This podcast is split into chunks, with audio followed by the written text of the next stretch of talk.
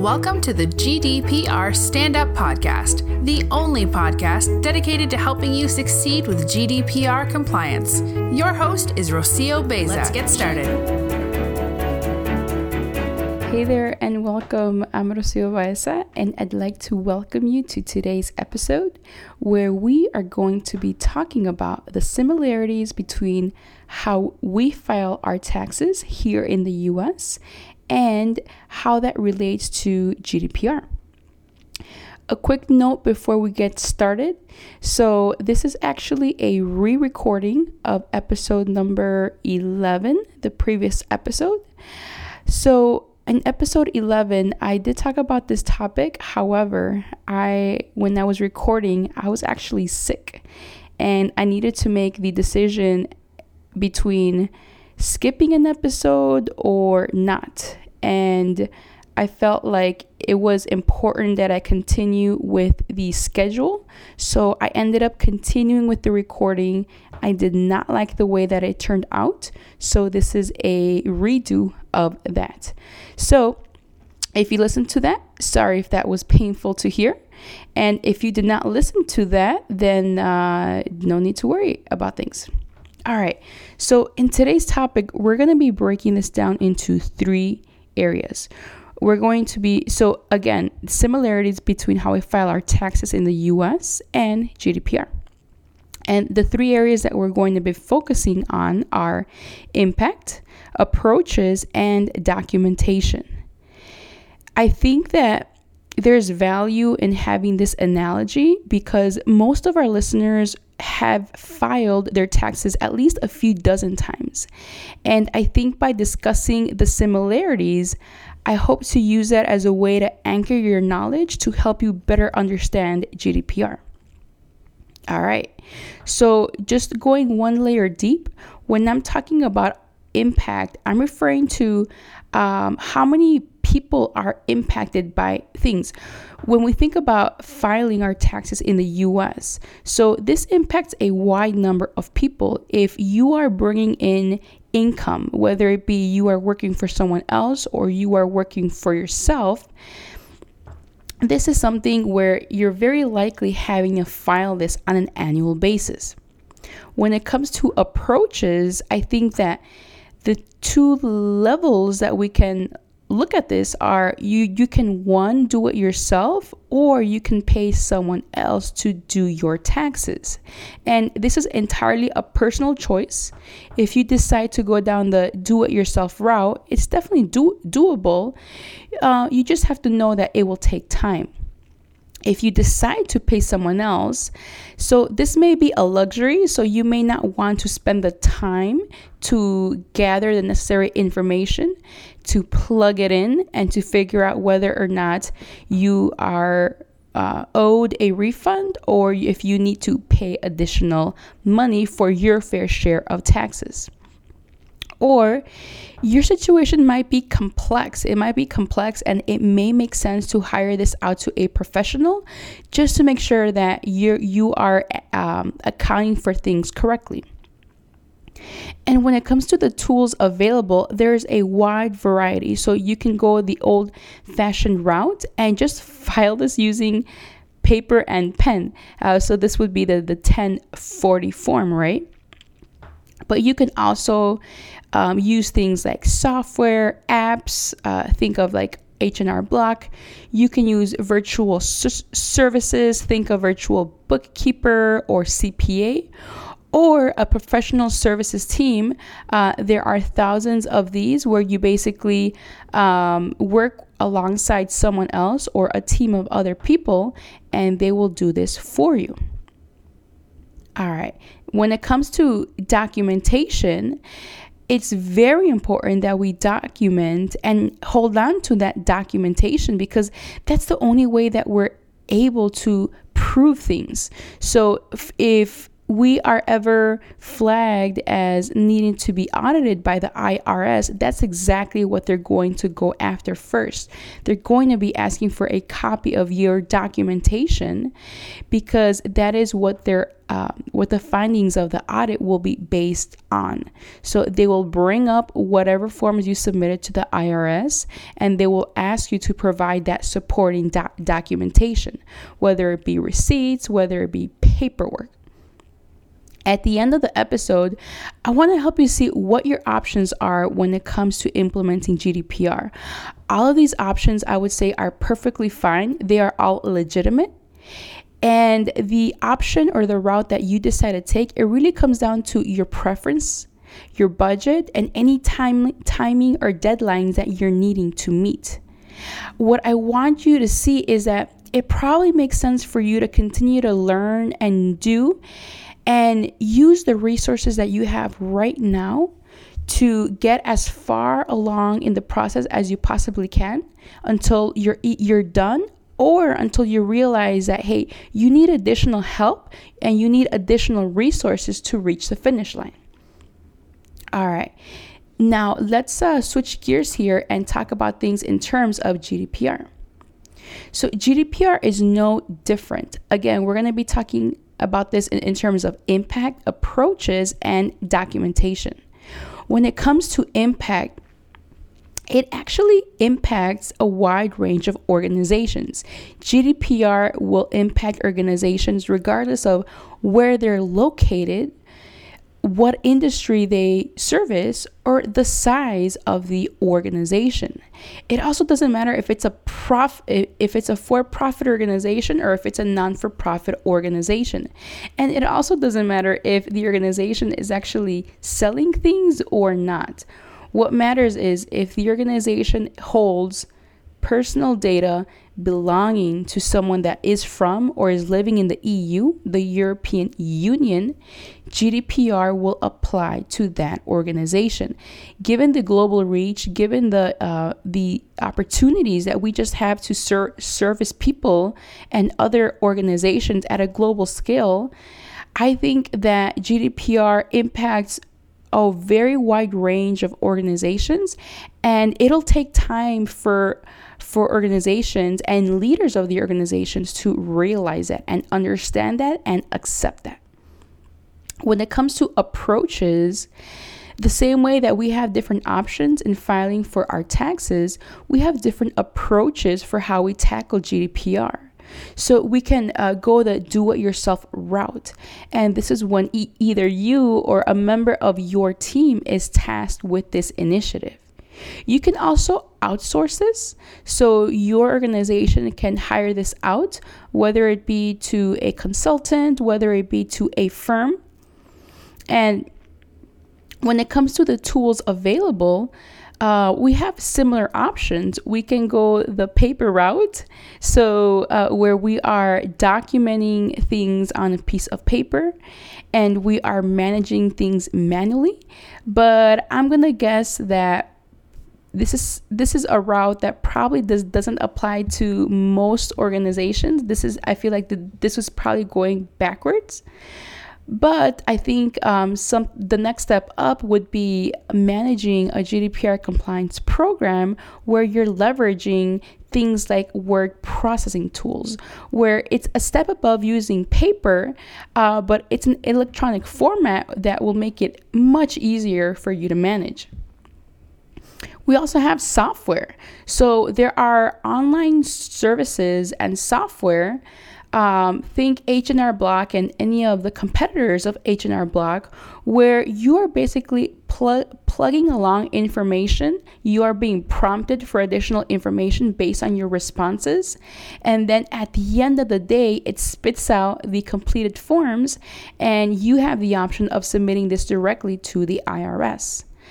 Uh, the same way we have software available that is looking to either help you with the entire um, with your entire GDPR compliance program or just a portion. Uh, some examples of what I mean by just a, a portion is so I've come across many solutions that that focus around helping you fulfill any type of requests uh, of people that are wanting to exercise their individual rights. I've also seen solutions where uh, service providers are have so- software to help you uh, manage consent.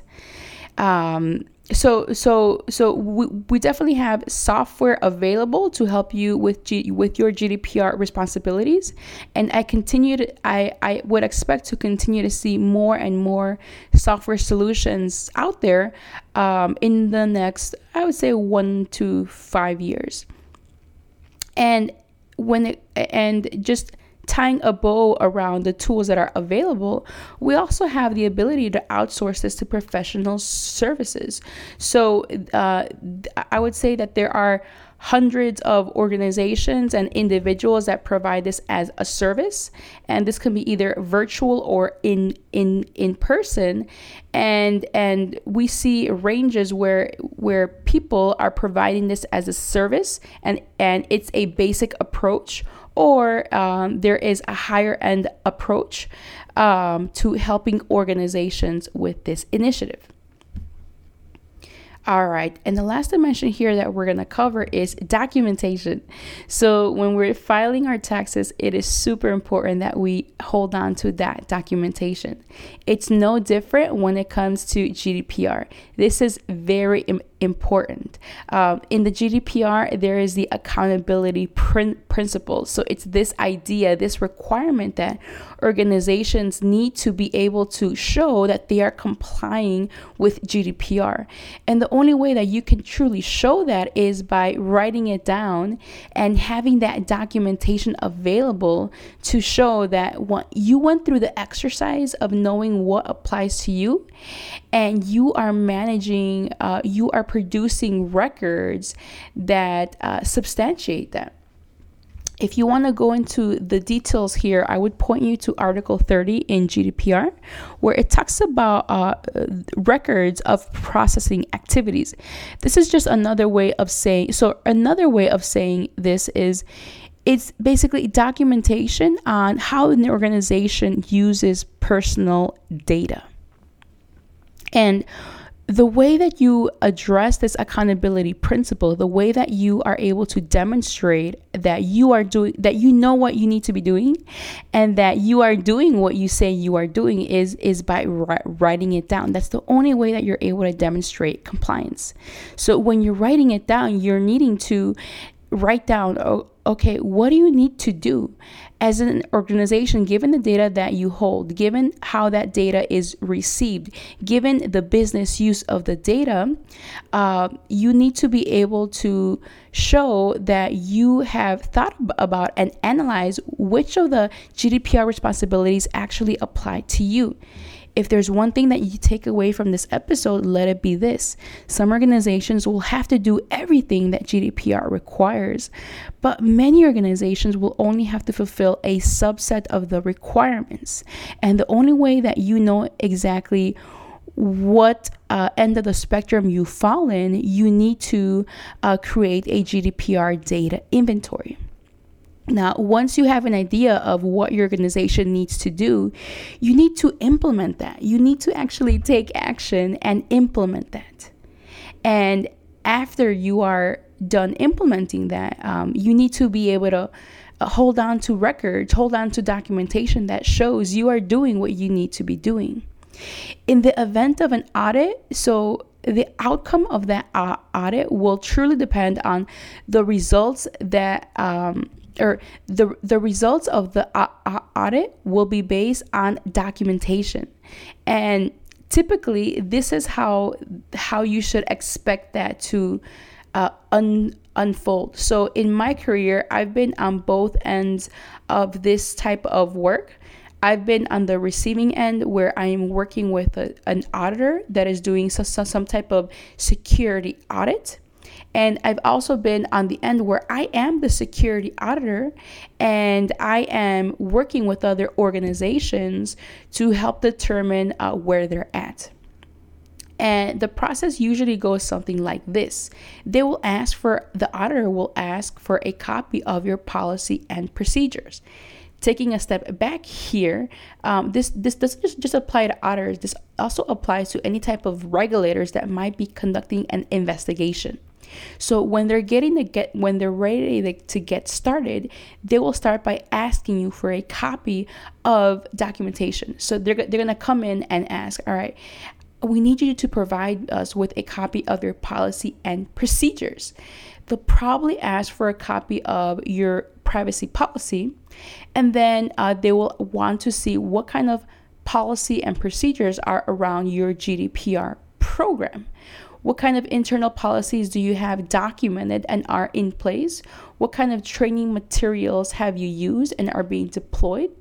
and what are the procedures that your employees are being asked to follow so so so that as an organization you can fulfill those GDPR uh, obligations and after the auditor or the regulator has completed um, obtaining all that documentation they will be asking for evidence. So, what does that mean? So, say they're wanting evidence that you actually have trained your employees eh, they'll typically ask for some type of report that shows who has completed that reporting over the last year.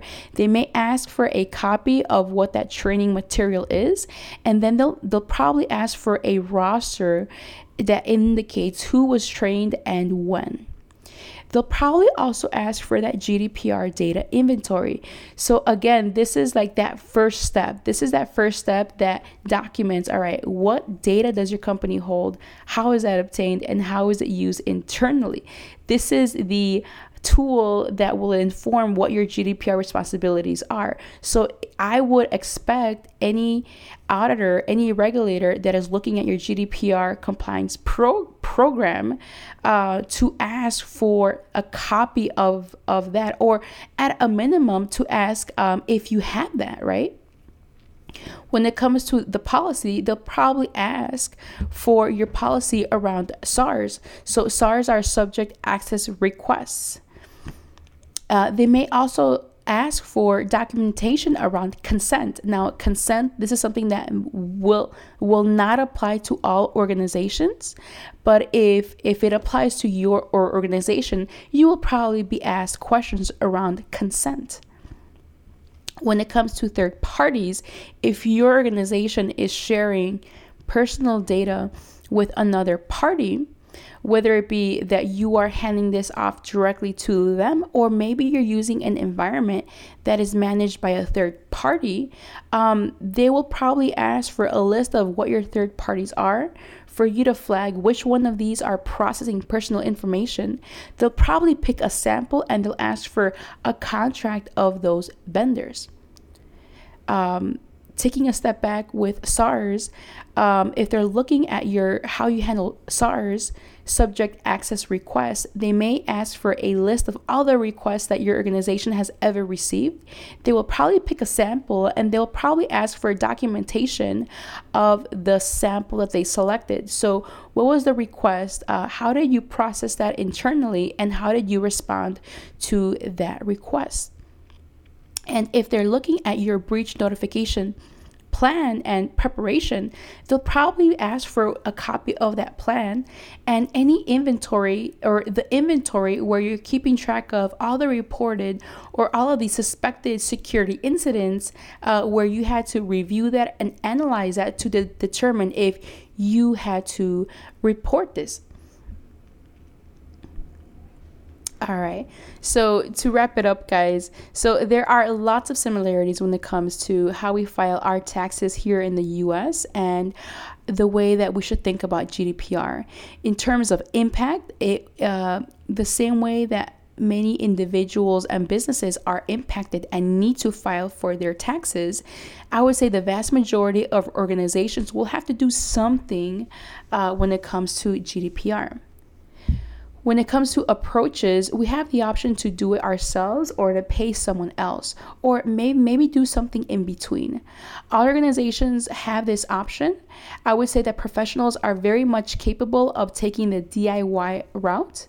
And I would say that this situation makes sense if your situation is simple or if you are willing to take this on or if another member of your team is able is, is wanting to take on this project if, if your situation is one where you're looking for faster results or your situation is complex, then it probably makes sense to you to take this as far as you possibly can, but then look to outsource this so that you can get to the finish line.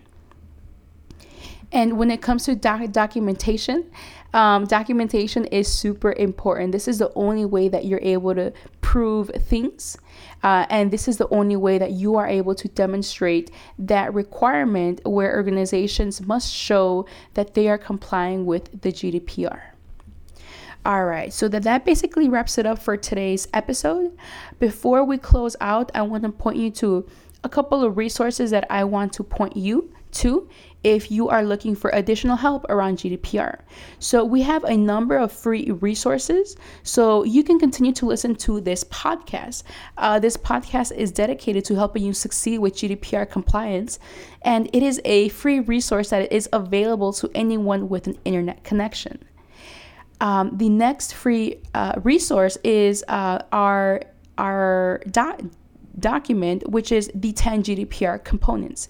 If you are still str- struggling with understanding the breadth of GDPR, this is a great breakdown, a, a resource that I created for myself as I was learning to uh, learn more about GDPR. And uh, the last resource is um, you can also sign up for uh, the GDPR implementation blueprint. So, this is a, re- a free re- resource that is available to you if you are looking for that roadmap on how an organization can, can approach this from start to fit to finish and what are those steps that are in, in, in between and the ideal order that you should execute these steps.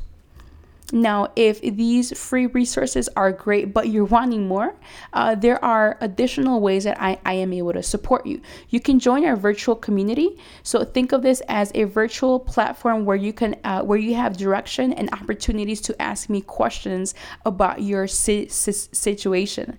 I've been in your shoes where I've done thing projects like this on my own, and it's it it's hard it, and it's especially hard if this is the first time that you're undertaking something like this i would encourage you to leverage my knowledge leverage my previous mistakes and my understand understanding uh, to help you get there faster and if you're looking to outsource this, I, am definitely available as a, a, consultant. So if you're looking to hire this out so that someone else can help help you, uh, I am certainly uh, available. All right, so uh, all of these resources are available online, and you can check that out at our, our website at gdprstandup.com. All right, guys, that very much wraps it up for our session today. Thank you very much for listening, and see you next time. Goodbye. Thanks for listening to the GDPR Stand Up podcast. If you need additional help, please check us out at gdprstandup.com. Until next time.